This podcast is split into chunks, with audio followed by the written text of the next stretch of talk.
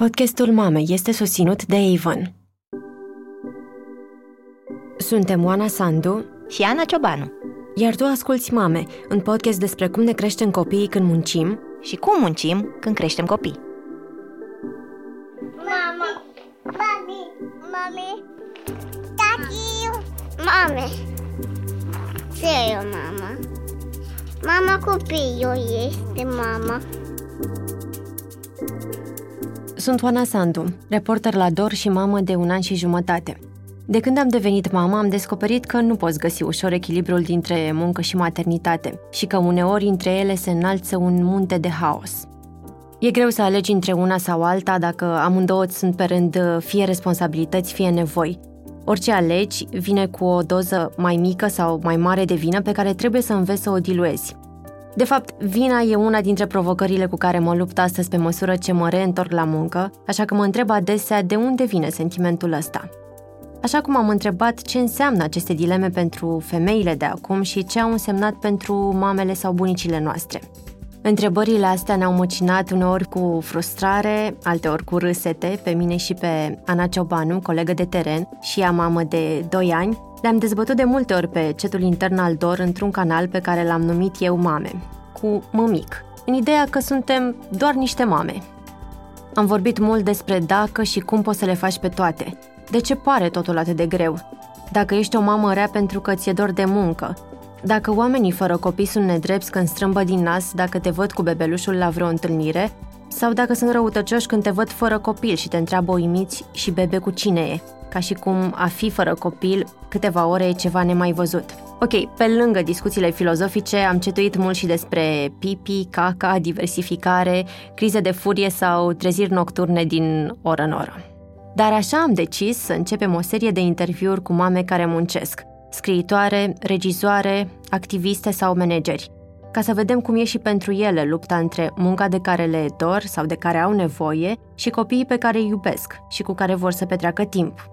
Pentru început am invitat-o pe Ana să-mi povestească cum a fost pentru ea anul trecut când a muncit la Satul Mădălinei, un podcast despre cum încearcă o mamă singură să iasă din cercul sărăciei și a avut și grijă de fetița ei Alice, care avea un an și jumătate pe atunci.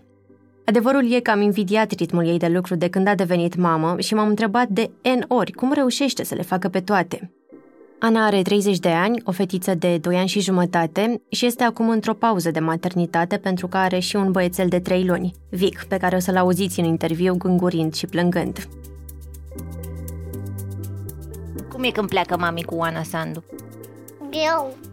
Rău? Da, De ce? pentru că mi dor de tine. Dar ce zici, mamele ar trebui să aibă serviciu? Nu, De ce? ca să nu pleci.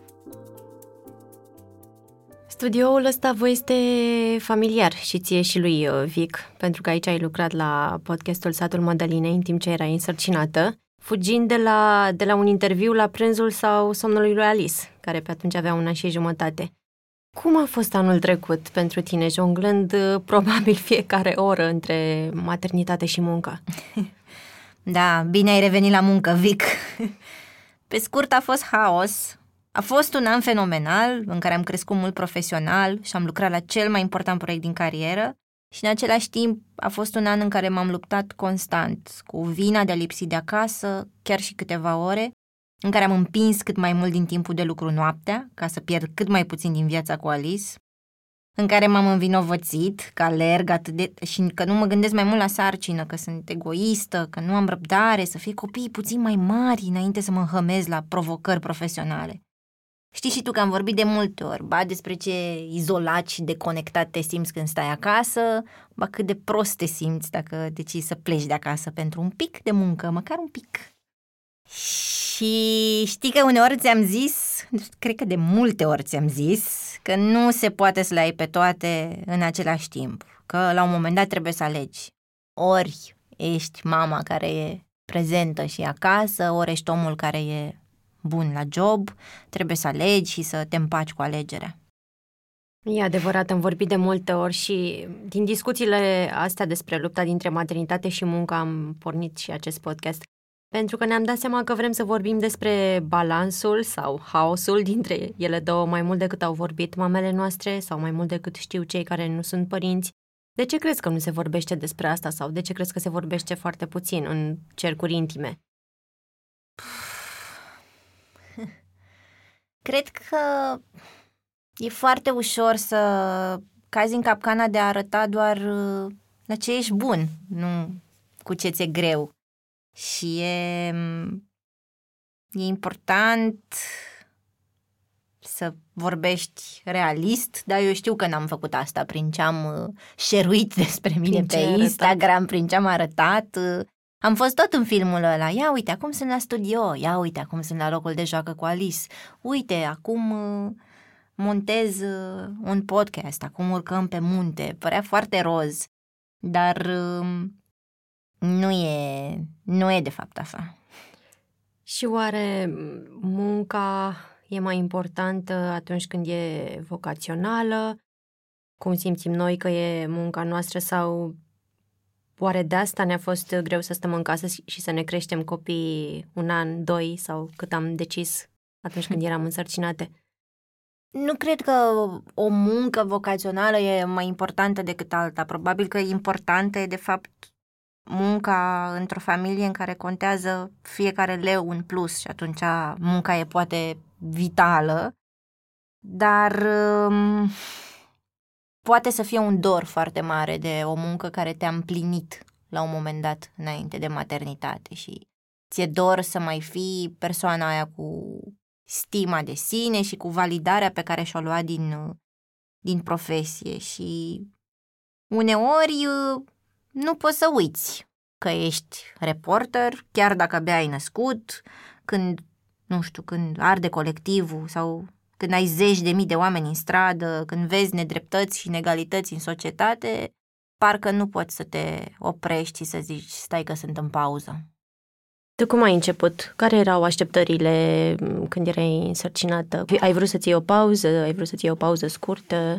Eu și George ne-am, ne-am dorit-o pe Alice foarte mult, mi-amintesc foarte bine excursia noastră cu motorul în Turcia, în care pe o plajă frumoasă, cu o mare albastră, am primit un inel cu piatră verde, fără vreo cerere în căsătorie, ci pur și simplu era ideea, fără cuvinte, că this is it, noi o să rămânem împreună și ne dorim un copil. Și câteva luni mai târziu am și rămas însărcinată și era așa, ușor idilic. În toată vara aia cât eram însărcinată ne-am cumpărat rulotă, ne-am plimbat și visam la un concediu de maternitate în care pă, să ne plimbăm cât mai mult, să folosim cei doi ani, să intre el în concediu de creștere a copilului și eu eventual să mai scriu din când în când pentru că pă, jobul de jurnalist îmi permitea și să ne plimbăm. Asta era singurul nostru obiectiv. Să nu stăm în casă, să creștem acest copil așa cum suntem uh, noi și să fie acest copil flexibil, sociabil și călător, care nu o să ne schimbe foarte mult viața. Adică visai să scrii, nu știu, un text sau două texte în, în primul an de, de maternitate? Cam un text îmi imaginam. Aveam două ținte, să mă reapuc de scris povești pentru copii, mi se părea iarăși idilic, mă imaginam tot pe o plajă pustie, cu copilul jucându-se lângă mine și scriind niște povești pentru ea și eventual să documentez ceva pentru dor, ceva la care să țin foarte mult și care să n-aibă presiunea timpului, a deadline-ului, să fie acel ceva așa, la care lucrez de drag din când în când. și părea destul de fezabil. Și așa a fost în, în primele luni sau... Nu, primele luni uh, nici nu știu cum s-au scurs, pentru mine sunt foarte difuze, am, uh, am fost foarte stresată, nu-mi închipuiam despre mine că o să fiu acea mamă stresată. Eram, uh, cum ești și tu, că doar te știu de dinainte de a fi mamă, eram omul ăla care dacă apare cineva cu copilul într-o cameră, o să fie, a, copil, de încoace, dăm să mă joc cu el. Mi-am dorit tot timpul copii și credeam că, și o fetiță mi-am dorit mai ales, aveam această fantezie cu fetița mea pe care o să o cheme Alice, potrivit poveștii mele preferate. Și a fost uh, nu știam cum să o îmbrac. Era un calvar numai să ieșim în parc. Tot ce era idilic despre cum o să ieșim amândoi cu copilul în parc era o, un soi de ceartă continuă, pune-i căciulă, nu-i pune căciulă, mai pune un plover, nu-i pune un plover, aoleu, stai că a vomitat, ceea ce era de fapt o linguriță de lapte pe care o scuipa puțin. Nu, era, nu știu cum a trecut prima lună, nu mi-amintesc mare lucru din ce am făcut. Ți era dor de muncă în prima asta lună sau în primele două luni? Ți era dor să fii pe teren? Fiindcă eu am simțit uh, o nevoie din asta acută, deși mă simțeam foarte pregătită să-mi iau pauză. În prima lună cred că nu, pentru că eram efectiv absorbită de mogâldeața asta pe care trebuia să o țin în viață uh-huh. și mi se părea că sunt complet inaptă, că nu știu să o țin, că nu știu să o ridic, că dacă o pun pe umăr să eructeze nu e bine, totul mi se părea greșit. Citeam, uh, citeam așa guilty pleasure noaptea în timp ce alăptam, fie citeam grupuri de mame, fie deschideam uh, Slack-ul redacției și mă uitam ce mai fac oamenii și la ce mai lucrează.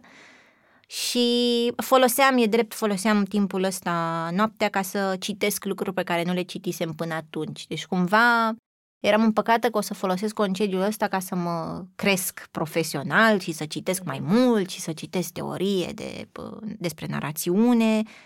Nu-mi lipsea neapărat terenul, pentru că avusesem grijă cumva să am o, o victorie, să, să public ceva înainte să, să intru în concediu și să fi lăsat și o chestie, cred că în lucru care urma să fie publicată în, în iarna aia. Așa că îmi lăsasem așa niște repere că viața mea nu s-a terminat. Uite, eu public și după ce de fapt sunt închisă în casă și n-am mai ieșit din pijama asta murdară de niște săptămâni probabil. Și atunci din afară părea că life goes on. Pentru că povestea asta nu părea să se termine, ține legătura cu oamenii care o ajutau pe Mădălina, dar și cu Mădălina și Țin minte că dădeai tot timpul telefoane sau primeai telefoane despre ce se mai întâmplă. Da, în vară, în iunie, am publicat în Dor această poveste Un stat pentru Mădălina, unde descopereai cum un cerc de donatori uh, care s-a constituit spontan, pentru că cineva s-a oprit la metrou, respectiv Mirela, și a întrebat-o pe Mădălina de ce cerșește cu nou născut în brațe. De la câteva haine, niște mâncare și niște bani ajunseseră să-i ridice o casă și în vară, când publicasem textul, casa era în construcție. Și am continuat să o sun pe Mădălina și să vorbesc uh, online, mai ales cu donatorii, pentru că voiam să văd, să fiu la curent cu momentul în care ea se va muta în această casă. Mi se părea incredibil că un străin te oprește la metrou și peste câteva luni ajungi să ai în sfârșit o casă a ta. Și promisesem, îmi promisesem mie că o să vreau să văd ce se întâmplă mai departe cu ea pe termen lung, dacă și cum mi se schimbă viața. Și voiam, țineam asta așa. Nu mi se părea neapărat că muncesc, pentru că era și curiozitate foarte multă și atunci nu mă simțeam neapărat la muncă. Dar munceai. Da, cred că nu-mi dădeam seama, da. Și apoi când Alice avea o lună și jumătate, cred, s-a întâmplat colectiv? Când s-a întâmplat incendiul de la, de la colectiv, mă, parcă, nu știu, s-a prăbușit tot, nu, nu m-am mai gândit la nimic. În prima noapte când am aflat, mă gândeam doar cum în februarie, când abia aflasem că eram însărcinată, câteva săptămâni înainte, fusesem acolo la un concert Rotting Christ, mă gândeam cum ar fi fost să, să se termine tot atunci, eram într-un grup de prieteni, nu mă gândeam neapărat jurnalistic, dar consumam tot ce se putea, n-am mai făcut nimic altceva în afară de copil și de citit știri și periat Facebook-ul după mărturii, n-am mai făcut altceva. Și atunci ai intrat în schema de reporter care au început să lucreze la asta. Cam da, da. Unde ai avut un rol foarte mare, de altfel, pentru că ai făcut multe interviuri și erai cea care știa cele mai multe lucruri despre... Poate pentru că eram, eram cea mai în casă și atunci dormeam cel mai puțin, fiind condiționată de alăptat. Și citeam foarte mult și, da, urmăream uh, mărturii de la supraviețuitori, în principiu, și de la, și de la familii. Dar a fost, uh, eram foarte în dubiu, mi-amintesc că au fost discuții în redacție în care chiar ziceam că e prea curând, că nu cred că ar trebui să scriem acum, că e așa de dureros și de cumplit, că eu nu știu ce s-ar putea scrie. Și apoi fiecare din noi pe rând uh, și-a pus mantia de reporter și și-a adus contribuția pentru că trebuia făcut. Dar nu era ceva în care m-aș fi băgat altfel. A fost chiar forță majoră și nu, nu-mi imaginam că atunci când Alice o să aibă două luni o să țin în brațe și o să desenăm împreună pe jos schema clubului sau că o să o las adormită o oră jumate, două și o să fug să fac un interviu. Nu, nu-mi imaginam asta și cred că nici nu voiam să fiu mama asta. Voiam să-mi iau o pauză și să fiu așa, cum e vorba aia pe care o spun toți acum, mindfulness, să mă bucur de fiecare moment. De asta, după o lună în care am fost foarte stresată, efectiv, de cum țin viață copilul ăsta, au urmat două luni în care totul s-a accelerat uh, în cauza muncii și sunt foarte difuze mhm. primele ei trei luni de viață. Ai continuat anul următor cu satul Mădălinei. Când ai început să înțelegi că urmează să scrii din nou despre asta? Păi a fost un mix după ce a apărut uh, numărul doar despre colectiv și au venit sărbătorile de iarnă și m-am liniștit un pic și am petrecut și timpul ăla de calitate cu Alice. Mi s-a părut că hai că n-a fost așa de greu, hai că pot să o faci, hai că mai pot să fac unul, hai că pot să mă duc cu Alice la bibliotecă sau să o plimbe George prin fața bibliotecii cât citesc eu niște ziare în care publicase Nelu Tilie, unul dintre oamenii care și-au pierdut viața în colectiv. Așa că am mai scris un text în martie și în paralel urmăream povestea Mădălinei. Și boom care m-a, care m-a întors de fapt pe teren a fost în, în la puțin timp după sărbătorile de iarnă când am aflat că Mădălina, care proaspăt se mutase în casa pe care o construiseră donatorii, a plecat în Franța cu un alt băiat, nu cu tatăl copiilor ei, și că a luat-o cu ea doar pe, doar pe Maria, că pe ea ni l-a lăsat acasă. Și aia a fost așa, contrazicea tot ce scrisesem, nu mai înțelegeam ce se întâmplă și două săptămâni mai târziu când ea a revenit în țară și s-a dus la Mirela acasă să vorbească despre ce naiba se întâmplase, am vrut să fiu acolo și m-am dus cu Alice cu tot. cu landou, cum stă Victor acum, era și Alice într-un landou lângă mine și nu știam ce fac, că o să fac un podcast, voiam doar să văd ce și cum, încercam să iau notițe, dar li s-a tot plâns, așa că am pornit uh, să înregistrez cu telefonul ca să-mi transcriu eu acasă. Crezi că dacă nu erai mamă, nu te șoca atât de mult decizia ei și n-ai fi intrat din nou în povestea asta? Crezi că șocul ăsta a fost uh, acutizat, să spunem, de faptul că erai proaspătă mamă și știai ce înseamnă să, sau nu știai, dar îți imaginai ce ar putea însemna să-ți abandonezi copilul. Cred că a fost, cred că a fost ceva mai puternic din cauza asta. Poate eram și eu mai sensibilă, nu știu, mi-amintesc că am fost aproape supărată pe ea. Cum ai putut să lași un copil în urmă? Mi se părea incredibil, pentru că din toate lucrurile pe care le scrisesem, siguranța mea era aia, că Mădălina e o mamă bună și că faptul că ea cerșește e pentru copiii ei și că toate deciziile sunt pentru cei doi. După ce mi-a explicat de ce a luat-o doar pe Maria, care era un mix între Ian e băiat, lui nu poate să-i se întâmple nimic, dar Maria e fată și nu se știe ce s-ar întâmpla cu ea, era ea complet sfâșiată că a făcut asta și plină de întrebări. Ați vorbit cumva cu socrii mei, ce zice Iani, știți ceva, e bine, e bolnav. Era efectiv o mamă făcută bucăți și abia atunci am început să înțeleg puțin, câte puțin cam cum te simți când știi că faci ceva care nu îi face bine copilului. Vină. Uh-huh. Și vină simțeam și când m-am dus cu Alice pe teren, pentru că mă gândeam că nu aveam niciun motiv să fac asta.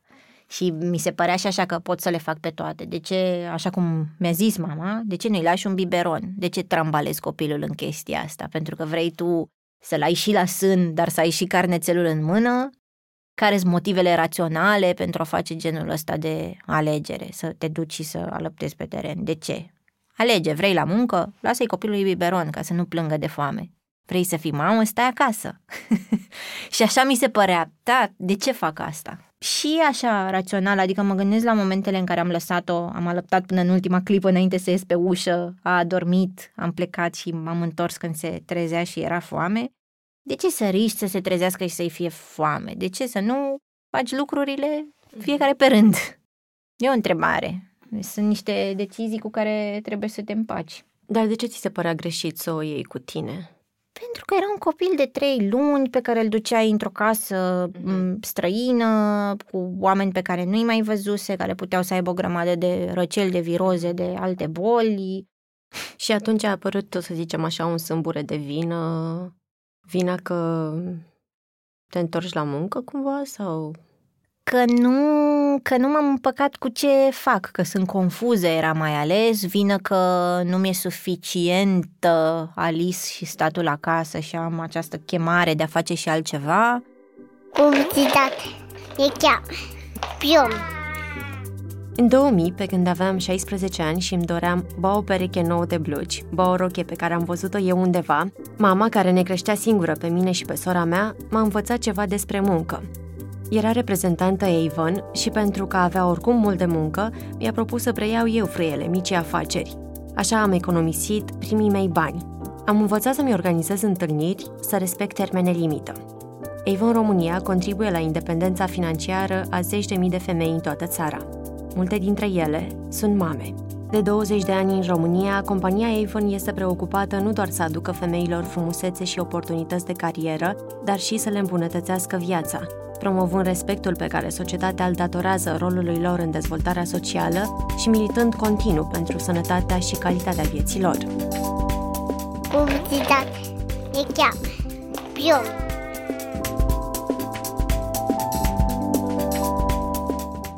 Și în același timp era și vină să abandonez povestea asta bună pe care voiam să o fac, am spus că o fac și mi se părea că dacă nu sunt atunci să văd cum se desfășoară, n-am să pot să o spun la fel de bine reconstruind. Nu vreau să reconstruiesc, vreau să văd. Pentru că așa eram obișnuită, să fiu acolo și să văd. Munca mea însemna să fiu acolo de dimineață până seara și să mă uit. Ceea ce e greu să faci cu un nou născut, mult mai greu cu un toddler, descoper acum. Mi se părea că e ceva în neregulă cu mine, că vreau să fac și asta. Dar la un moment dat ai, ai decis că o să faci asta. Și uh, Alice câți ani avea când, când ai hotărât că o să fie un podcast despre asta? Uh, avea un an. A venit într-adevăr vara aia pe care ne-am petrecut-o destul de mult așa cum visam. Am plecat cu rulota în Grecia cu Alice, când mi amintesc că acum avea șapte luni și uh, vacanța n-a fost deloc așa cum ne imaginam pentru că eram terorizată că nu mânca cât trebuia și aveam un borcan de 80 de mililitri și dacă ea mânca 40, eu aveam toată ziua stricată. Nu am mâncat cât trebuie copilul, acum mi se pare hilar. Dar atunci nu mai gândeam, nu am mâncat, nu am mâncat, nu am mâncat copilul. Nu se găsește ficat în Grecia. Ce o să ne facem că nu mănâncă copilul ficat în această săptămână? Și apoi când a venit, uh, când a venit toamna, uh, tot vorbisem peste vară cu, cu Cristi Lupșa, cu editorul Dor, ce să facem cu povestea asta, să scriem o carte, cum să-i scriem continuarea. Și el a venit cu ideea, hai să o facem audio, hai să vii uh, puțin câte puțin în redacție, o zi sau câteva ore și să lucrezi la asta. Și atunci, din, de prin octombrie, septembrie-octombrie, am am început să vin în acest studio, să lucrez la poveste. E foarte interesant pentru că deși uh, aveai toate fricile astea și simțeai și vina asta, uh, pe vremea aia eu stând acasă cu, cu fetița mea care avea câteva luni și fiind de altfel foarte dor de, de muncă, mi se părea că tu chiar le faci pe toate și mă întrebam adesea cum poți să faci atâtea, cum poți să dormi atât de puțin, cum le-ai făcut, câte ore dormeai? Nici nu știu. 4-5 cred că, că dormeam. Erau nopți în care și Alice era încă alăptată atunci, da. Erau nopți în care se trezea de multe ori și erau nopți grele sau erau nopți în care ea dormea și atunci eu mă ridicam și montam sau scriam. La mine cred că a fost așa un soi de adrenalină. M-a ajuns oboseala mai târziu pentru că a fost startul ăsta atât de nefericit cu colectiv. Am rămas așa într-un soi de priză în care mi se părea că am puteri mai mari decât uh, îmi imaginam și că pot. Și am tras. Am tras, am tras de mine și apoi și nu mai simțeam o nevoie atât de mare de somn. Era un fel de anestezie din asta activă. Da, dar cu niște costuri, cu siguranță cu costuri de uh, irascibilitate, probabil uh, în raport de George, cu anxietate și mai mare, cu stres și mai mare în raport de copil. Dacă făcea 38, mi se părea că s-a terminat lumea, nu știu. Adică cred că totul a fost exagerat. Și lipsa de somn și felul în care mă, mă raportam așa la fiecare provocare. Și mereu mi se părea, trebuie să pot să le fac pe toate, dar în același timp că sunt egoistă pentru că vreau să le fac pe toate, că nu le iau pe rând, că nu pot să las nici măcar un an să treacă fără să îmi iau satisfacție și din altceva. Foarte ciudat. și mi-era greu, mi-era greu să plec de acasă. Da, și a mai fost și faptul că era George în concediu și că mi se părea că petrece el mai mult timp cu Alice decât mine și și asta mă făcea să mă simt vinovată. Adunat nu cred că petrecea mai mult timp, dar mai e și bariera asta culturală, că nu e normal ca tu să pleci de acasă și tata mm. să stea cu copilul, erau miștourile unora dintre prietenii noștri, dacă cumva Alice întindea mâinile spre George, cu siguranță cineva zicea, păi normal doar cu el stă la cine vrei să se ducă și mă ucidea chestia asta, mi se părea că așa e, normal că Alice întinde mâinile spre el pentru că tu te-ai dus brambura să faci un podcast. Dar de unde avem chestia asta? Fiindcă cel puțin noi credeam și credem despre noi că suntem complet deschise și e minunat că partenerul tău a stat acasă cu, cu Alice și... Cred că stereotipurile astea sunt mult mai adânci decât faptul că am învățat să gândim altfel și știm cum ar fi corect. Și am citit și am văzut cum se întâmplă în alte țări. Trebuie să se întâmple ceva mai mult de atât la noi da. în societate ca să ne schimbăm cu totul. Sau, să, sau ca să nu mai simțim vina asta. Uh-huh.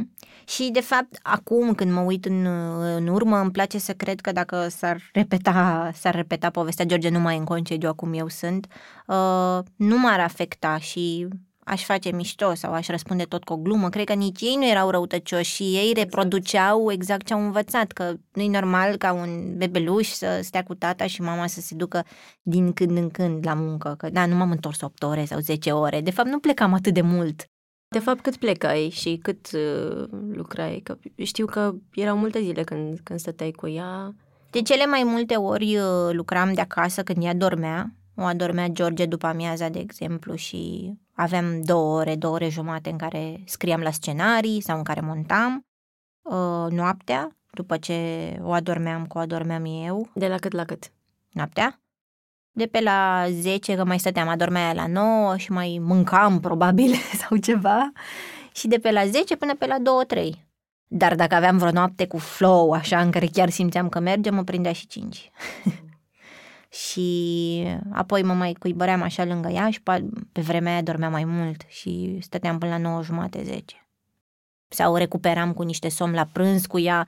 Nu mai aveam, uh, cred că nu mai aveam neapărat zi-noapte. Prindeam așa reprize de somn când uh, știam că îmi permit să le am sau recuperam. Aveam două, trei zile așa și apoi alte zile în care era totul uh, ok. Și ai reușit întotdeauna să faci switch-ul ăsta, să treci de la dormitul ei imediat spre laptop și să începi să scrii. Fiindcă eu n-am, n-am flow-ul ăsta. Ți l-a dat povestea asta? L-aveai dinainte? L-aveai din călătorii? Pentru că știu că scriai și când, când plecai în vacanțe.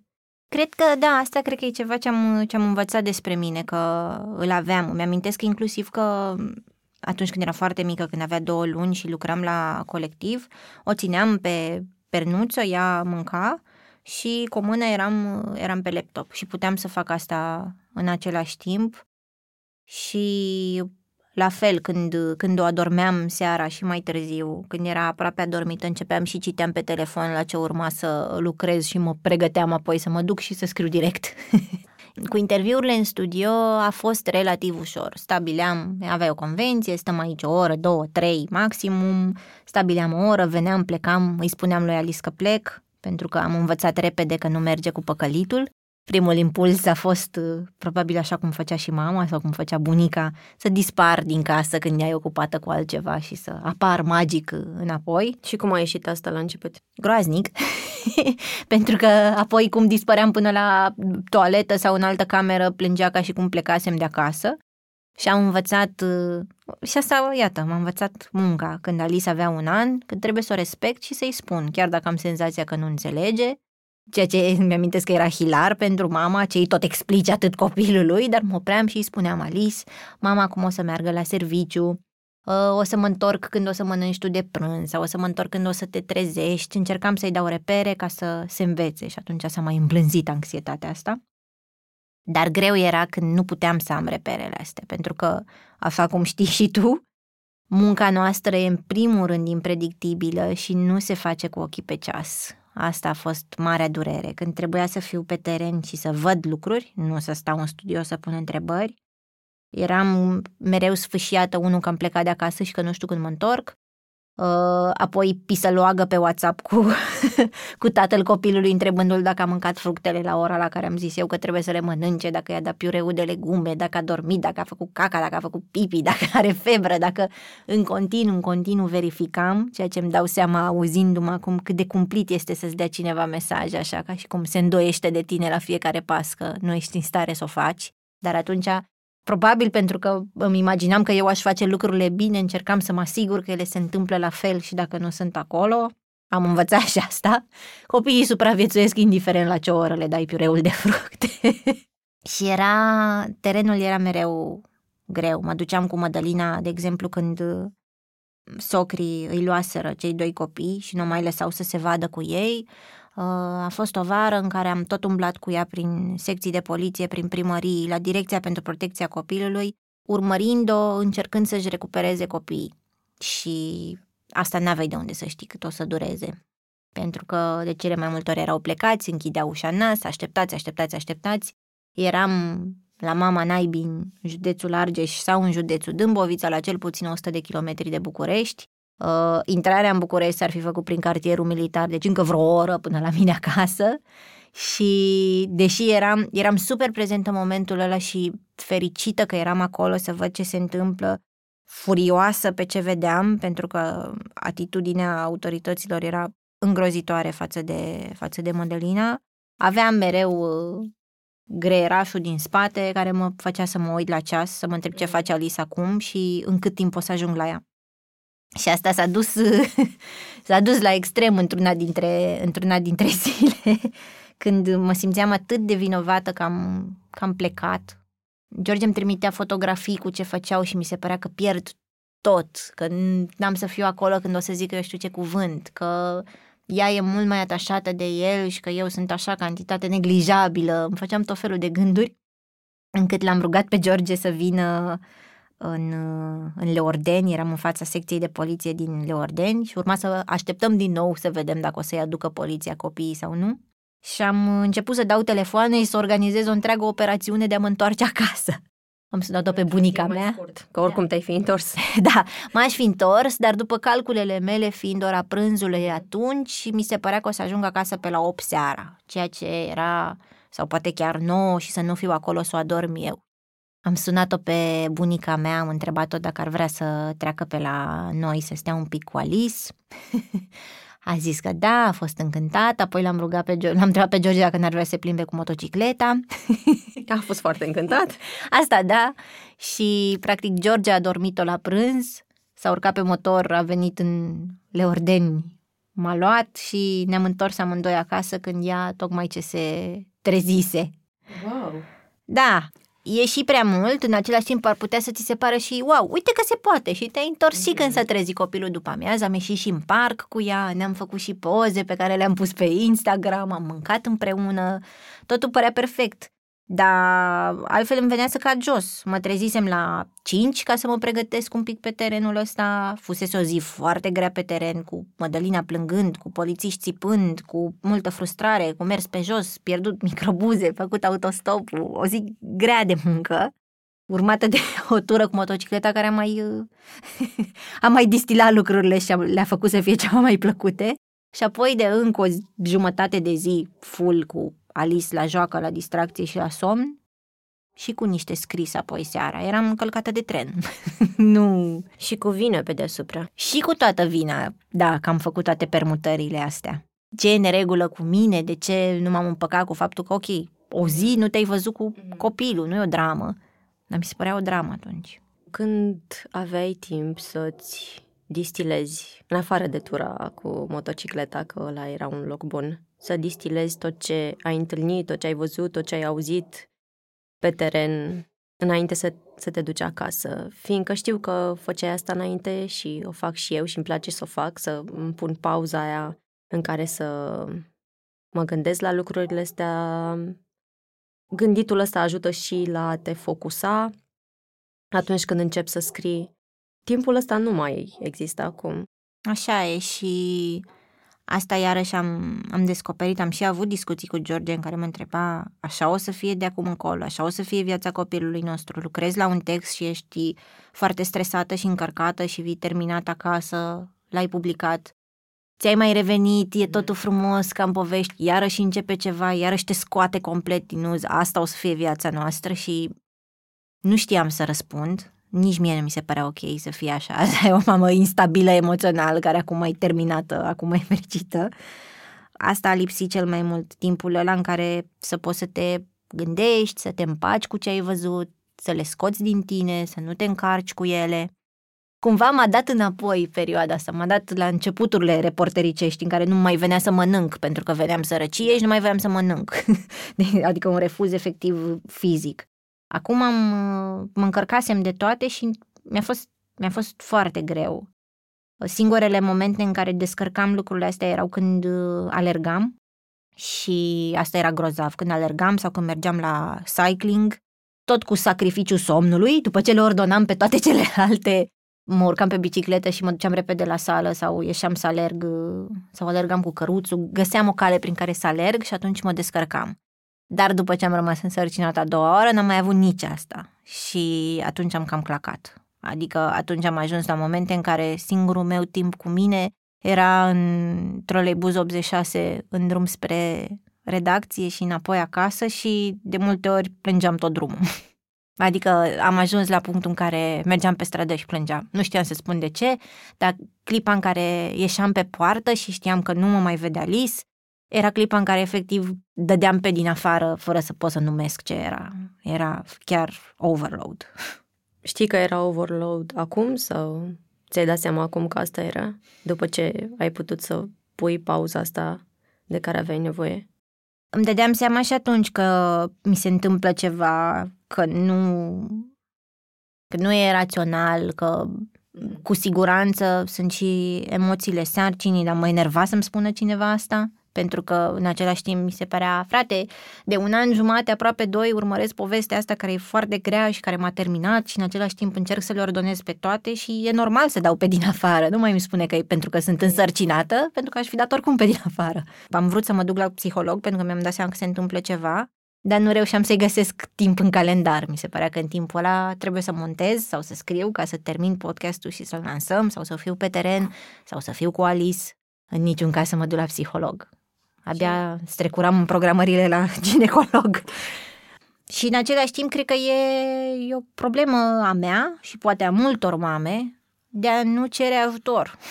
De a încerca să le faci pe toate pentru că așa trebuie, pentru că așa ai văzut că făceau părinții tăi și dacă nu ești în stare să ții și casa curată, să fie și mâncare în frigider și copilul curat și munca ok, înseamnă că e, ceva nu faci bine, nu faci destul. Și eventual, și mai aveam și asta, și să ne vedem și cu prietenii, și să mergem și într-o vacanță, ajungeai să nu te mai bucuri de nimic, de fapt. Le făceam pe toate, dacă ne deschidem acum feed meu de Instagram, wow, ce frumos e să fii mamă și să lucrezi și să ai prieteni și să, wow. Dar de fapt cred că ajunsesem să nu mă mai bucur de nimic pentru că era atât de greu să le organizez pe toate încât nu, nu, nu pe multe nu le-am trăit cu adevărat, mai ales concediile. nu. Salut!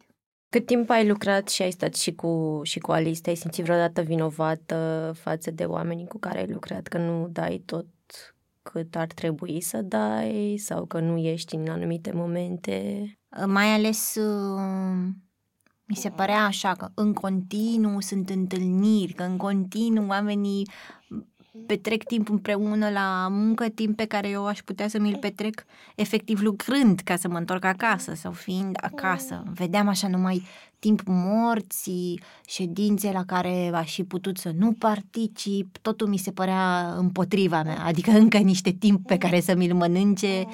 Ceva care nu e munca mea propriu-zisă, așa mă simțeam. Pe general, nu mă simțeam un muncitor întreg. Nu simțeam că sunt ca ceilalți, tocmai pentru că nu eram aici când se întâmpla o întâlnire spontană sau tocmai pentru că prima mea reacție când auzeam de încă o întâlnire de grup era aoleu, cum să fac cu cine o las pe Alice mâine, iarăși o să plec, ce face ea la ora aia, era o chestie din asta. Cred că Trebuie să înveți să-ți pui niște să-ți explici limitele și să te împaci cu ele. Eu nu pot să vin niciodată la ședințe la ora 10. Dacă voi veți vrea să le puneți la ora aceea, eu nu voi participa la ele and that's that. Nu se supără nimeni, nu se gândește nimeni că celălalt... La un moment dat, când tu ai început să, să revii cumva, sau în fine, când ai început să lucrezi la podcast, deci undeva prin octombrie-noiembrie, știu că pe canalul ăsta intern numit Mame, pe care l-am pornit cu tine și cu Ani Sandu, cealaltă mamă reporter din redacție. V-am scris că într-un impuls din ăsta de, nu știu, de wow, de aha moment, de furie, uh, că eu cred că da, Cristi Puiu avea dreptate când spunea că multe femei care reușesc în carieră nu au copii sau sunt niște mame lamentabile. Mi se părea că acum când copiii noștri sunt, sunt atât de mici și dependenți, iar acumul ăsta nu știi niciodată în câți ani se transformă, în 2, 3 sau 4, um, nu mai putem, sau cel puțin eu, nu, nu îmi dădeam seama cum aș putea fi reporterul care eram înainte, care nu se uita la ceas când uh, făcea un interviu, uh, căruia nu-i păsa când, când ajungea acasă dintr-o deplasare pur și simplu nu știu de unde aș mai putea avea creierul liber în care să răstorn tot ce aflu despre povestea pe care o documentez. Și o întrebare care mă doare și la care mă gândesc adesea ori noaptea când mă trezesc să mai fac un, un biberon, dar noroc că ador repede apoi. Cum a fost la tine sau cum e acum? Când am citit prima oară Tată nebunia aia cu Cristi Puiu, am avut un noi an de stări. Uh, și a fost bine că am putut să le discutăm pe canalul de mame. uh, inițial m-am înfuriat, cum se spui asta, cum să gândești așa ceva. Ei, vorbim aici despre egalitate de șanse, domnule. Și mi se părea nedrept, dar uh, ceea ce spui tu, genul ăla de loc în cap de care ai nevoie ca să creezi ceva, ca să faci munca asta, realist, piere. nu mai e, nu mai e la fel, cu siguranță. Ce mi s-a părut că am învățat era că nu trebuie neapărat să fie așa. Eu credeam că munca noastră poți să o faci doar dacă ești acolo, non-stop, fără să fii cu ochii pe ceas. Dar am văzut că poți să o faci și așa, în doze, și să nu iasă mai puțin bună. Pentru că poate ai câștigat altceva. Poate ai câștigat atenție, mai multă concentrare, mai multă eficiență, că trebuie să reușești mai multe într-un timp mai scurt. E hilar, ne-am tot plâns până acum de cum nu e timp, cum nu e loc în cap, dar uh, cred că reușesc să fac mai multe într-un timp mai scurt decât înainte. Poate și mai bine, cred. și eu simt într-un fel că am făcut mult mai multe în ăștia doi ani decât făceam înainte, când petreceam mult mai mult timp ca să lucrez la o poveste, pentru că mi se părea că altfel nu iese. Povești pe care acum știu că aș, putea, aș fi putut să le fac într-un timp mai scurt.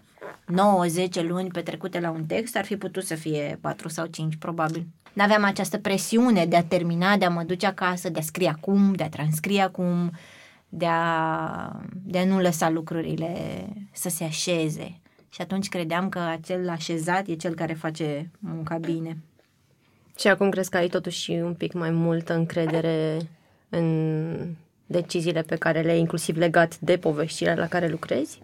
Da, și ceea ce ai spus e foarte adevărat.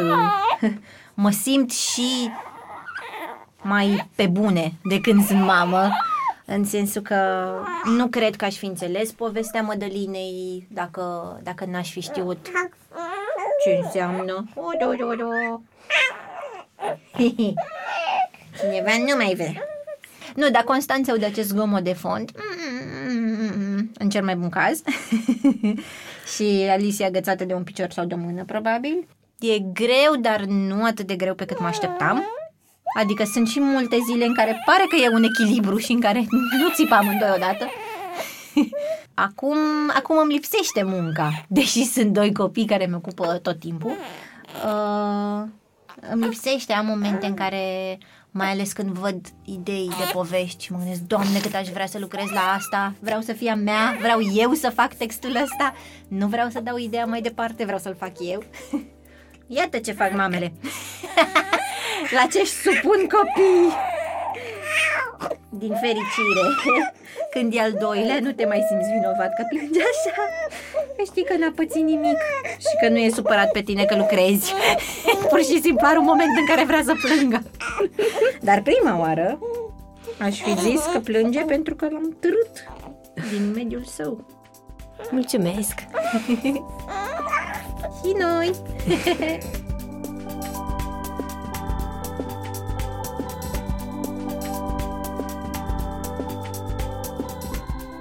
Podcastul Mame este produs de Dor. Ideea a fost a lui Cristian Lupșa. Gazdele sunt Oana Sandu și Ana Ciobanu. Tema muzicală este un musical postcard de Răzvan Gabăr. Editor de sunet Horia Baldea și identitate vizuală Loreta Isac.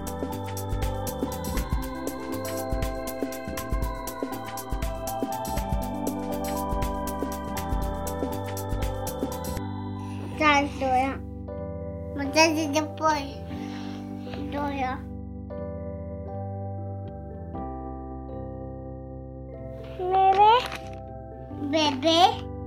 De diafă. Nu, uite asta, Dora.